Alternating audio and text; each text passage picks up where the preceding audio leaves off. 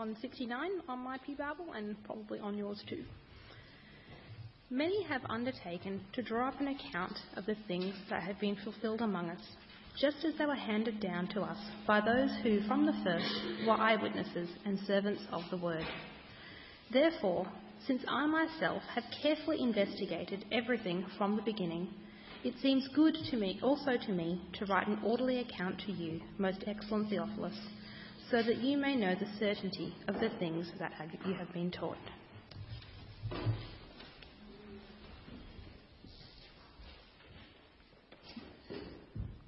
Well, welcome all. Good to see you all here this evening. We are in the uh, second of our series on these big questions, our Dear God series. Questions to God. How do we know He exists? That was last week.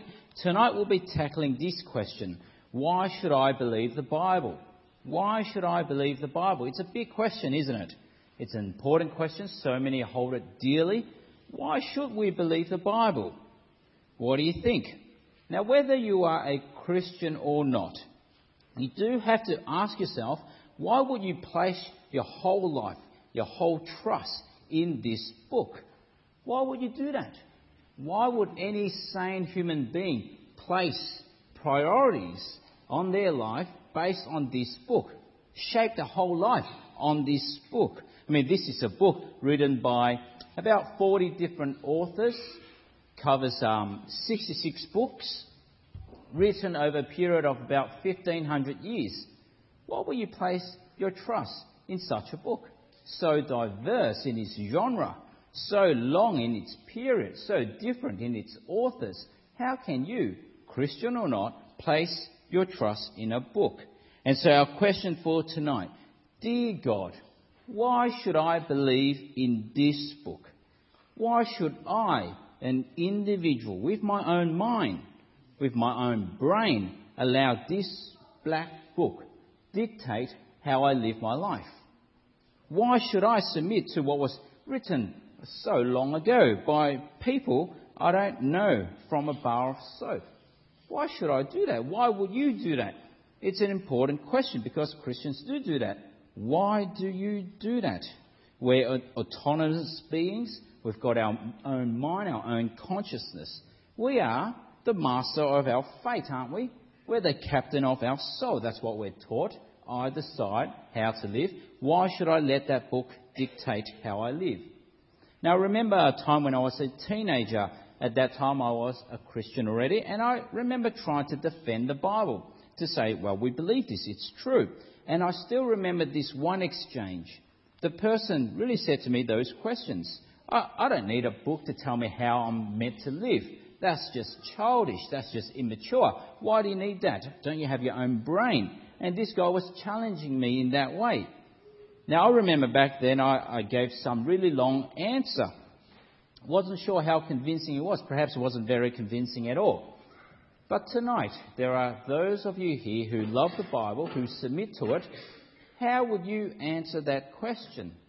Why do you believe the Bible? And for those of you who are exploring, why would anyone believe a book? Well, how would you answer that? Well, people have given all sorts of answers. One of the common one, the big one, important one is, I believe in the Bible, I believe the Bible is true because the Bible says so. Have you heard that argument before? I believe the Bible because the Bible says so. I believe the Bible is true because it is the Word of God. But then, if that's how we go about thinking about the Bible and defending the Bible, who told you that it is the Word of God?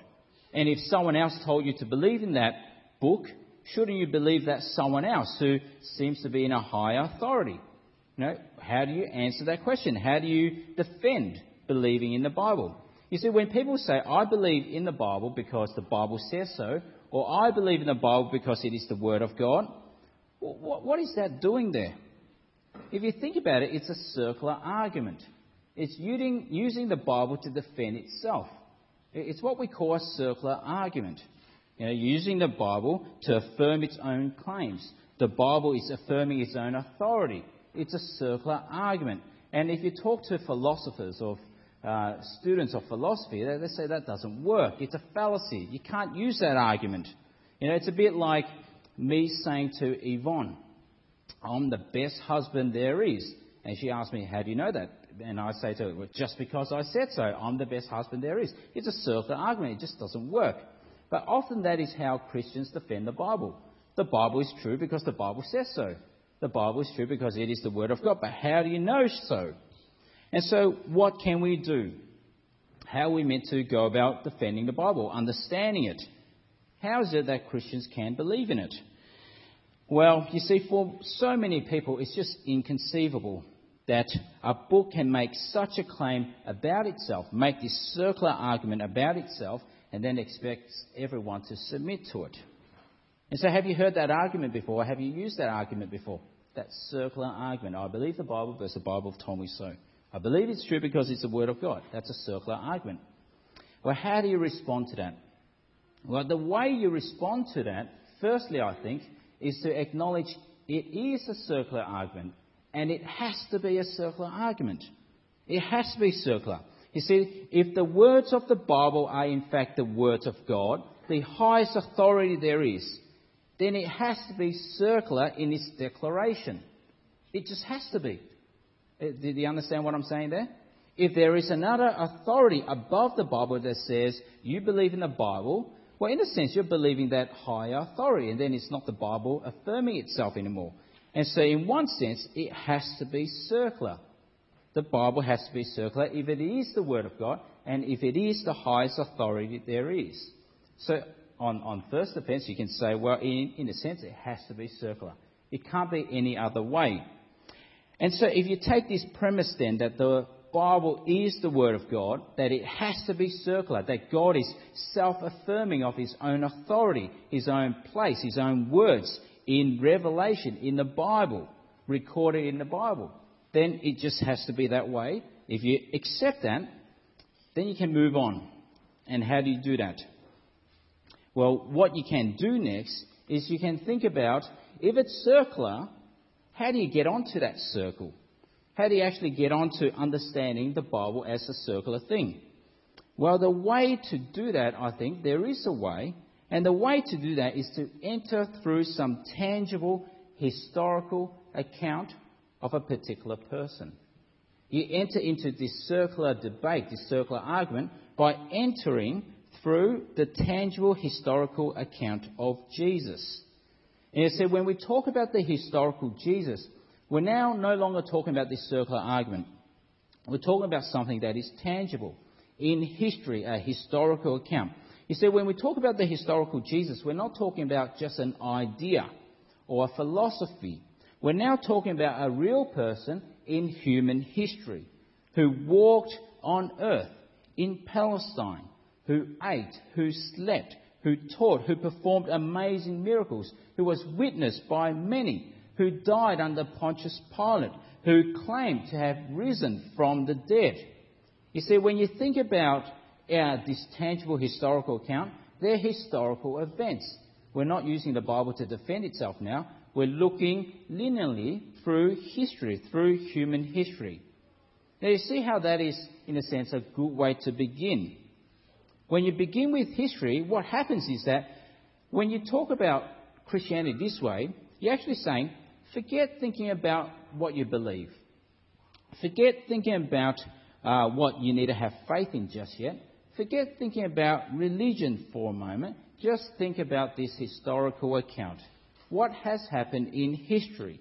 You see, when you begin with history, what that means is that, like any other historical account in human history, you can scrutinize it.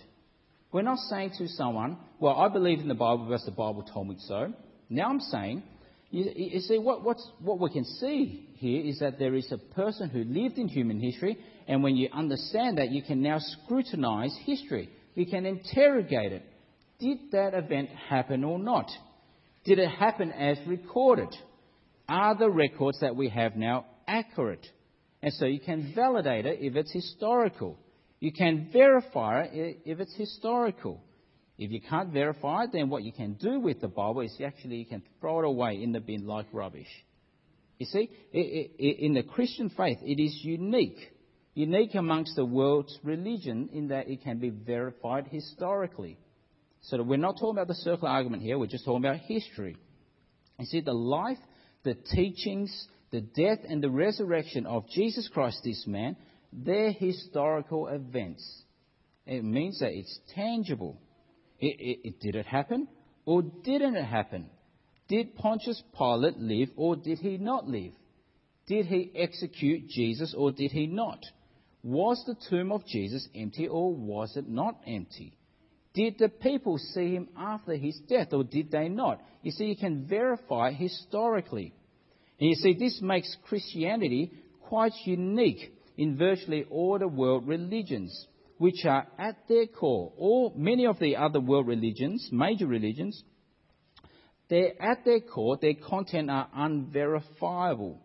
Now, that's not to suggest that they're wrong or anything like that, or false. It's just that you can't verify historically. Let me give you two examples. Buddhism, for example, rests entirely on the insights of one man, the 6th century BC Indian prince Siddhartha Gautama. It rests on his sole insight. He discovered enlightenment, wrote down what he learned, wrote down lessons, and passed those teachings on to his disciples. But you see, the core of those teachings, the content of those teachings, you can't verify historically.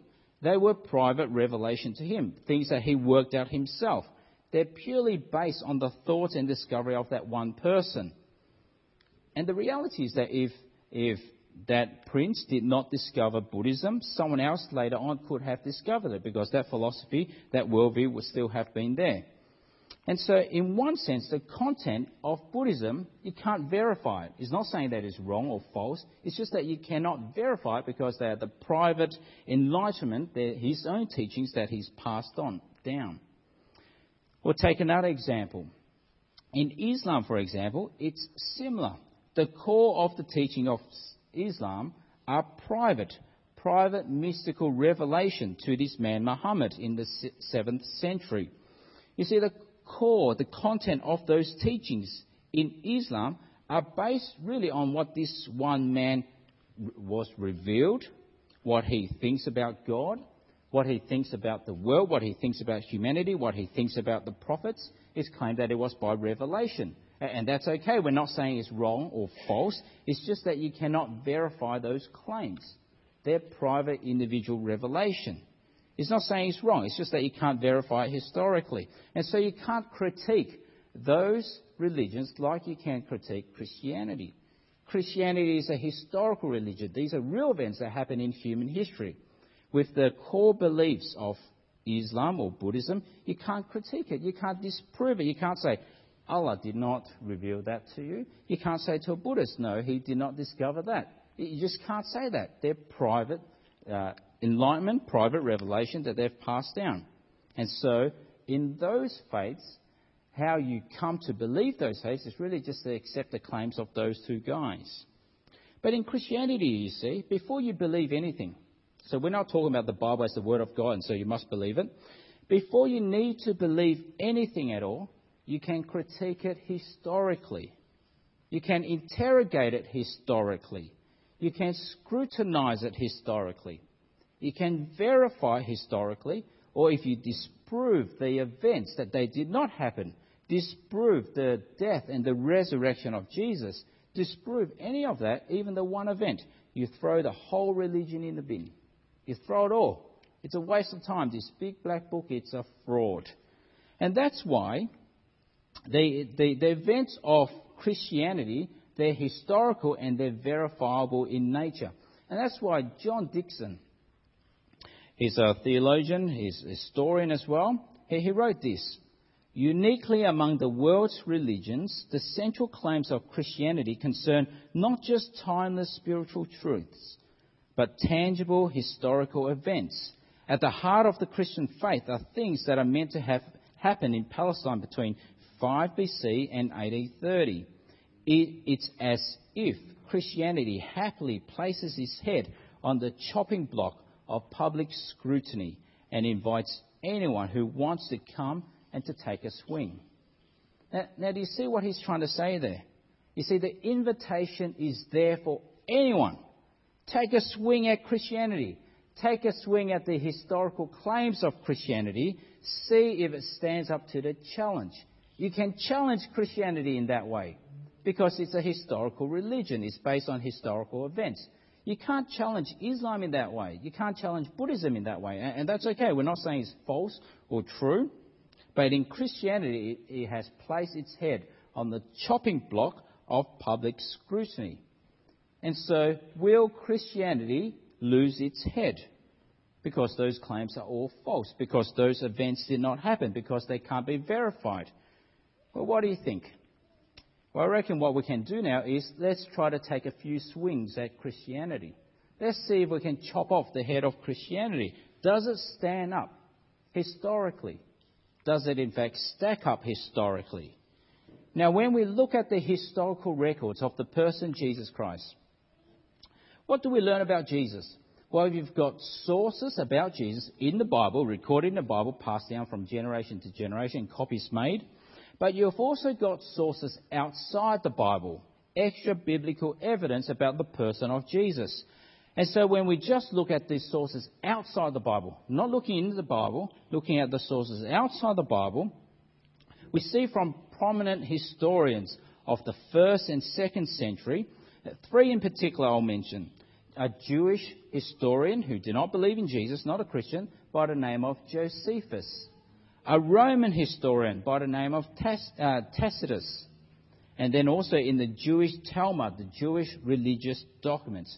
From these three sources outside the Bible, okay, non biblical, from those historical records, we can in, in fact almost write up the whole story of Jesus, his life, almost the whole thing. What we learn from those extra biblical sources are these we learn where he lived, that is Jesus.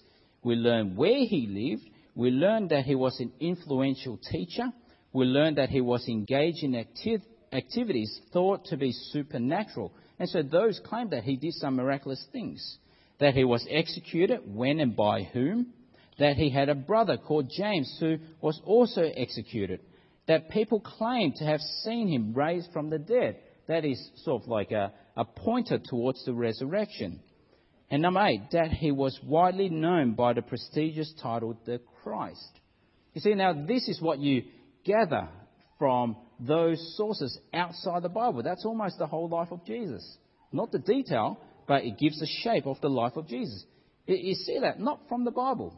And so, what that should tell us is that if you are objective, if you are unbiased in your historical research, you can't claim any of those things to be false. We know those things to be true. Not from the Bible, but we know them to be true. Now, looking at evidence outside of Bible, that is one thing, but we can also consider evidence inside the Bible, the evidence contained in the Gospels. That is, the book of Matthew, Mark, Luke, and John. Four separate accounts about the life of Jesus who were they themselves eyewitnesses or people who interviewed eyewitnesses about the life of Jesus, their historical accounts. Now we'll read Luke in a moment, but what we learn is that we learn a whole lot more about the detail about the life of Jesus, what he did, and it matches it matches those extra biblical sources. Now, of course, Christians have been accused. You see, those authors, they say, were biased. Well, in one sense, you expect them to be somewhat biased. They were the followers. They were the ones who were interested in the life of Jesus. They recorded it down because they wanted everyone to know. But that sort of makes sense. Those who are interested in a person are the ones to record about the person, to write down the history of that person. It's a bit like today. Would you expect um, uh, the scientific discoveries that we've find today from our scientists? Do you expect all those wonderful discoveries in journal papers to be written by a ballet dancer? Well, of course not, right? You expect scientists to write their own history. And same thing with uh, music, for example, or lyrics or scores. Who do you expect to write those things down? Well, you expect the musicians to write those things down, not your gardener. You see, and so these disciples, they were with Jesus, They knew him, and so they wanted those things recorded. So, in a sense, that, that argument that it's biased, well, in a sense, it doesn't really stand. And so, in the Gospels, in Matthew, Mark, Luke, and John, what we have recorded here and passed down from generation to generation, copied and spread around, are really the biographies of Jesus. Four different accounts. They're not private revelation that someone just discovered and decided to write down, but they're verifiable historical accounts of the teachings, of the life, the death, and the resurrection of Jesus. Historical events in human history, in our history. And that's why what we read in our second reading, Luke chapter 1. Luke, a physician of the first century, also a historian. He wrote this Many have undertaken to draw up an account of the things that have been fulfilled among us, just as they were handed down to us by those who from the first were eyewitnesses and servants of the word. With this in mind, since I myself have carefully investigated everything from the beginning, you see, he was like your historians. He was, he, he was your serious historian, investigated everything. He goes on to say, I too decided to write an orderly account for you, most excellent Theophilus, so that you may know the certainty of the things you have been taught. So Luke, one of the gospel writers, a historian, wrote things down. This was what happened. He interviewed the eyewitnesses. This was the life of Jesus. Now, at this stage, if we grant that the Gospels, always saying at the moment, nothing religious, always saying at the moment is don't, you don't need to believe this yet. Always saying is that you don't need to have faith in this yet. We're always saying is that this is a historical account. These are historical documents in the Bible. So if we grant that, that this is historical, how then can we know that what we have today is the same as what those first authors authors penned down. How do we know what we have today in our big black books are reliable and trustworthy? What is recorded in the Bible is reliable. Well, in historical scholarship, this is what your PhD students do, your professors in universities, how they determine the reliability of a historical account or historical person is they need a few things, but two main things. They need multiplicity. That is, how many of these surviving manuscripts do we actually have? Do we have only a few or do we have a lot? The more you have, the better. It makes sense, right? The more manuscripts you have surviving means that you can cross check more of these to work out what the true account was. Multiplicity. And the second thing they look for is antiquity. That is, how old is the oldest surviving manuscript? How close is it to the event, the actual event? Now, when we compare the gospel to any other ancient document, what we find is that there's no comparison in any other ancient document in both multiplicity and antiquity. And so, what I'll do now is just compare two significant historical figures. There's a lot more. If you do research, there's so much more information out there. But let me just compare two for you. Jesus Christ in the New Testament how many manuscripts do we have surviving today? Are about 24,000. Many of them are fragments, but about 24,000. The oldest surviving manuscript that we have today is only about 40 to 90 years after the original was written. Sounds like a long time, but is in the lifetime of the eyewitnesses. Well, let's compare this to another guy, Julius Caesar that we take as fact. A real person uh, uh, around almost contemporary of Jesus, but before Jesus. What do we have on him? Well, with Julius Caesar, the number of manuscripts that we have today is only 10. We take him as fact, we take his wars, his Gallic wars in order as fact. We really only have 10. And the time between the writing and the earliest surviving manuscripts that we have today is about a thousand years after the original. So do you see that? What we have today for Julius Caesar is about a, almost a thousand years after his life. What we have for Jesus today is about 40 to 90 years after his life. It's much closer to the event, and there's far more manuscripts for Jesus than Julius Caesar. And you find a common pattern with any other significant historical figure. And that's why one um, important guy, uh, Sir Frederick Kenyon, former director and principal librarian of the British Museum. He said this The interval then between the date of the original composition and the earliest extant evidence becomes so small as to be in fact negligible, and the last foundation of any doubt that the scriptures have come down to us uh, substantially as they were written has not been removed but the authenticity and general integrity of the books of the New Testament may be regarded as firmly established. So at this stage, we're just saying these are historical accounts. They're reliable, they're trustworthy. We have so many manuscripts, you can cross check them, and they are close, they are old, they are ancient documents, close to the actual event. That's all we're saying at the moment. You don't need to believe anything yet. At this stage, it's historical, it is reliable, it is trustworthy, the trustworthy account of the life of Jesus. Now that we've established that, now that we've established the historicity of Jesus Christ and what we have in the scriptures, now we begin to assess who this person was. This person, Jesus Christ. We can assess him now based on these historical accounts. We can assess him as a person we can assess him and say whether he is for real or whether he was a fraud. And what we find is that when we assess the claims of Jesus, they are spectacular. No normal human being makes those claims. Jesus Christ walked this earth and he claims to be the Son of God. Who can heal the sick and did it? Who can raise the dead and did it? Who can forgive sins? Exercise the authority of God and did it who can calm the wind and the waves, and did it. Uh, uh, he, he makes some extraordinary claims of himself that he is the Son of God.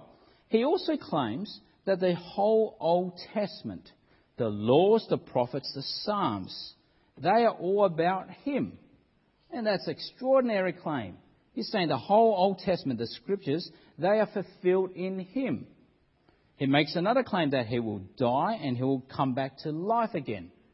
Okay, they, they are just historical claims. Now we can assess them. Is he for real? Or was he a fraud?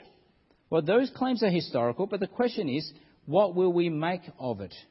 Now, when anyone walks this earth and makes such a claim, that's not an ordinary person, not an ordinary human being. And you can't really say that he was just a good moral teacher. That's how a lot of people like to brand Jesus, just a good moral teacher. Uh, C.S. Lewis, the great English author, he, he notes that it is nonsense to, to claim that Jesus was just a moral teacher. He said this. He said, I'm trying here to prevent anyone saying the really foolish thing that people often say about him. I'm ready to accept Jesus as a great moral teacher, but I don't accept his claim to be God. That is the one thing we must not say a man who was merely a man and said the sort of things Jesus said would not be a great moral teacher. He would either be a lunatic on a level with the man who says he is a poached egg, or else he will be the devil of hell. You must make your choice. Either this man was and is the Son of God, or else a madman or something worse. You can shut him up for a fool. You can spit on him and kill him as a demon. Or you can fall at his feet and call him Lord and God. But let us not come with any patronizing nonsense about his being a great human teacher. He, he has not left that open to us. He did not intend to. Do, do you see the wonderful argument of C.S. Lewis? You can't just claim he was a great teacher.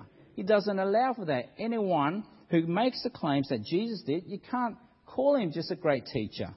Either Jesus was, as C.S. Lewis said, a lunatic, a liar. Today, people add another one. They say he's probably just legend. So let's assess that. Was Jesus a lunatic? Was he a lunatic? Now, if, if he was a lunatic, he would have been confused about his identity, but you don't see any confusion in the accounts of his life. He functioned in a way that was consistent. He spoke in a way that was consistent, not consistent with lunacy. And no one in history recorded Jesus, even his enemies, did not record him down as acting with lunacy. So he's not a lunatic. What about the next one? Was he a liar then? Well, when you read the story of Jesus, you notice his moral purity, his dignity, not a hypocrite. He said things and he did things that were consistent with what was right and good. He even predicted things. He predicted that he would raise the dead, and he did. He predicted that he would rise from the dead, and it is claimed that he did as well. Not a liar. What about the third one? Jesus was just a legend. And this is a claim that some, some have made against Jesus, that he's just uh, a mythical person in history. But you see, the New Testament was written shortly after the life of Jesus and during the lifetime of the eyewitnesses. In that short time, it's not enough time for anything to become legend. In fact, you have the eyewitnesses who are around who could verify whether those things happen or not. And more than that, even the non Christian historians wrote about Jesus that was consistent with the Bible. And so, if Jesus, we're, we're sort of discounting who he can't be. If he's not a lunatic, if he's not a liar, if he's not legend, he only leaves one other option. And that is, he is who he says he is. He is the Lord. He is the Son of God. He is the one who has come to rescue the world. He is who he says he is. He is the Lord. Now, notice something happened there. If you in fact come to accept that point, that Jesus is the Lord, you've moved on to history, now onto the circular logic. You see? Once you accept Jesus, you actually come on to affirming the whole of the Bible as well. Jesus claims that the Old, Old Testament was about him. The New Testament is about him. And so when you come to accept that Jesus is the Lord, then you come to accept the Bible speaks of him as the Lord as well. And so remember that circular logic we spoke of at the beginning? It, to use that first off is a bit difficult. Start with history. You show that these are real, reliable, trustworthy historical accounts. Once you've got that, then you can go about assessing who Jesus is. Discount what he can't be. He's not a lunatic, not a liar, not legend. He only leaves him as Lord. And when you come to accept him as Lord, who affirms the Bible, who speaks of himself as the Son of God, you actually come to accept the Bible as well. Now you're onto the circular logic. Why do you believe the Bible? In a sense, you believe the Bible because you've assessed Jesus, you've assessed and seen that he is really the Lord. And so when you accept that, you accept the Bible as well. And so when that does happen, when you do accept the Bible as the Word of God, that it is something that we must believe and submit to, what you also find there is a lot of other things, are a lot of other things. You find in the Bible really the manual to life. This is how human life was made. This is how humans are to function. And so if our marriages or, or uh, raising of children or how society is built is based on the Bible, it actually works. It makes sense. When you live the way the Bible teaches of, of humility and graciousness and compassion and love and, uh, and humbleness, it actually works. It makes sense of friendship and relationship. What you also find in the Bible is the truth of God, that there is a creator who made us, who loves us. You find in the Bible the truth about life and death, that our life here on earth is not all there is. There is way more after that. And you find in the Bible the hope of salvation, that God in His Son has come to rescue us. You find a lot more. Once you accept Jesus as Lord, you get all that thrown in as well. But you see, in the end, the only way any of you will come to believe the Bible is not dependent on me convincing you. It's not all that logic and all that. The only way that you'll come to be convinced of the Bible and to believe in the Bible is really if you read it for yourself. If you read it for yourself, assess the claims of Jesus, convince yourself either way. If it's true, then you believe it. If it's false, throw it away. Throw the whole Christian faith, the whole Christian religion in the bin. You see, in the end, it's not up to any of us to convince anyone. We can't defend the Bible, in a sense. And that's because the Bible does not need any defending. You see, if it really is the Word of God, the Bible defends itself. Now, Charles Spurgeon, he once said this, and this is really clever and it makes, makes our point clear. He said one time, defend the Bible. I would as soon defend a lion. Unchain it, and it will defend itself. Do you get what he was saying there? In one sense, we don't need to defend the Bible. You read it, and the Bible will make its own defense. The Bible will defend itself. You read the Bible, it's like letting the Bible out, uh, letting the lion out of the cage. The lion can defend itself. And so, if you are a Christian, the best way to convince anyone about the authority of the Bible, why they should believe in the Bible, is to read it with someone. Read the Bible with someone. Read the Bible with someone. And that's why in our Christianity Explored course, what we do is that by the end of the course, all the students would have read the Gospel of Mark. They would have been confronted by the person of Jesus. And that's why on campuses, a lot of the evangelism works best when they meet one on one and read the Bible, chapter by chapter, verse by verse. When the Bible is opened and read, the Bible will defend itself and will bring people to faith. But you see, if you don't believe the Bible, that is okay. But if you are game enough, then read it. Read the Bible for yourself. You might come thinking that we will assess the Bible and do that. Come assessing the Bible, assessing the person of Jesus. But if you do it long enough, what will happen is that the Bible will assess you. The Bible will assess your life. The Bible, in fact, expose your life before God. And so let me put that challenge to you. If you're a Christian, read the Bible. Best way to do evangelism. If you're not a Christian, well, read it for yourself. Read it for yourself. Be game enough and tackle this lion. Well, if you do not have the Bible anyway, do come and see me. We do have Bibles to give out. But let me now pray and then we'll answer some questions. Let's pray. Heavenly Father, we thank you that you have spoken to us in your word, recorded down in history for our good, that we might know you know about life, know about the Lord Jesus who came to be our Saviour. And we pray, Lord, that you'll help us all to heed what we've heard tonight, to take on the challenge of reading the Bible with others for ourselves. We pray this in Jesus' name. Amen.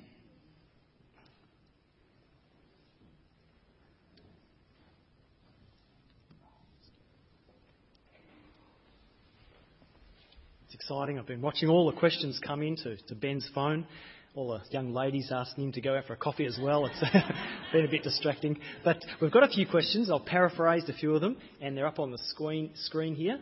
And the first question is How can we trust that the 66 Bibles we have in the Bible are the ones God intended to be included? And, and why don't we include the, except the Apocrypha? Okay, very good question. Um, so I'll answer the second one first. The uh, um, Apocrypha, they're really uh, books that are about a period between the Old Testament and the New Testament. And so, in a sense, it sits in the, the, the time frame of the Jewish people, the Israelites, what they consider scripture. But the reality is that the Jewish people don't accept that as part of their Old Testament scripture. So if the Jewish people don't accept it, even though it was during their sort of period, in a sense, why should we accept it? It was really much later on that the Roman Catholic Church accepted that as part of the canon. Um, so we, in a sense, go with what Jesus affirmed, and Jesus didn't affirm that. Um, the first bit, how can we trust the 66 books? Well, in uh, the Old Testament, that was all set um, by the Jewish people, was handed down, the Old Testament. By the time of Jesus, it was all sort of finalized, complete. And that was what Jesus affirmed when he said, um, he referred to it as the laws, the prophets, and the Psalms. So that's complete. We accept their, the revelation God has given to them in their history, and that's final by the time of Jesus. Now, with the rest of the New Testament, the four Gospels we've got today, uh, the apostles, um, in the early church, they had a few tests. They had a few tests in working out which should be, in a sense, recognized as part of Scripture, as part of the canon.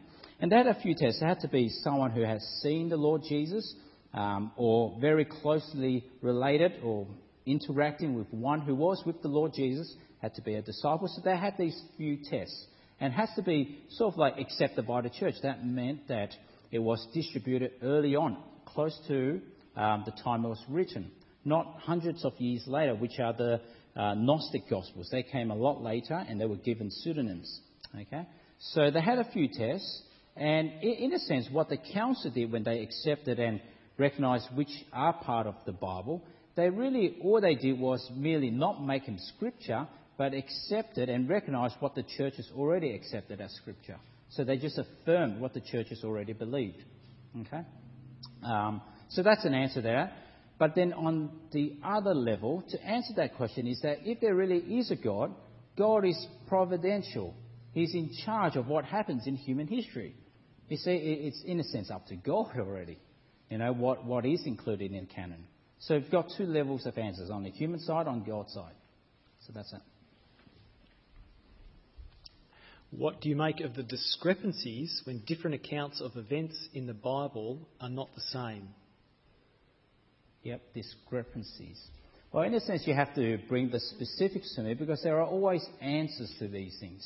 So, for example, in Mark, when it talks about the blind man Bartimaeus, it was just the one man. But then in another gospel, I can't remember which one, either Matthew or Luke, there are two blind men. Was it one or was there two? Well, in a sense, how do you merge those discrepancies? There are answers. Perhaps what, what he's saying is that there were two, but one was Bartimaeus, and that was the one Mark focused on. So there are always answers, there are always ways where you can actually rationalize it. It does make sense. It is consistent. And so, but to answer that one generally is hard to. Bring a specific, and I think we can discuss it. If you've got more questions, but you are too shy to ask or your fingers were too slow on the text, John would love to answer those questions and, and ask each other questions um, when we finish up. We're going to spend time here and out having supper later on too. But before we finish tonight, we're going to sing again, we're going to pray, and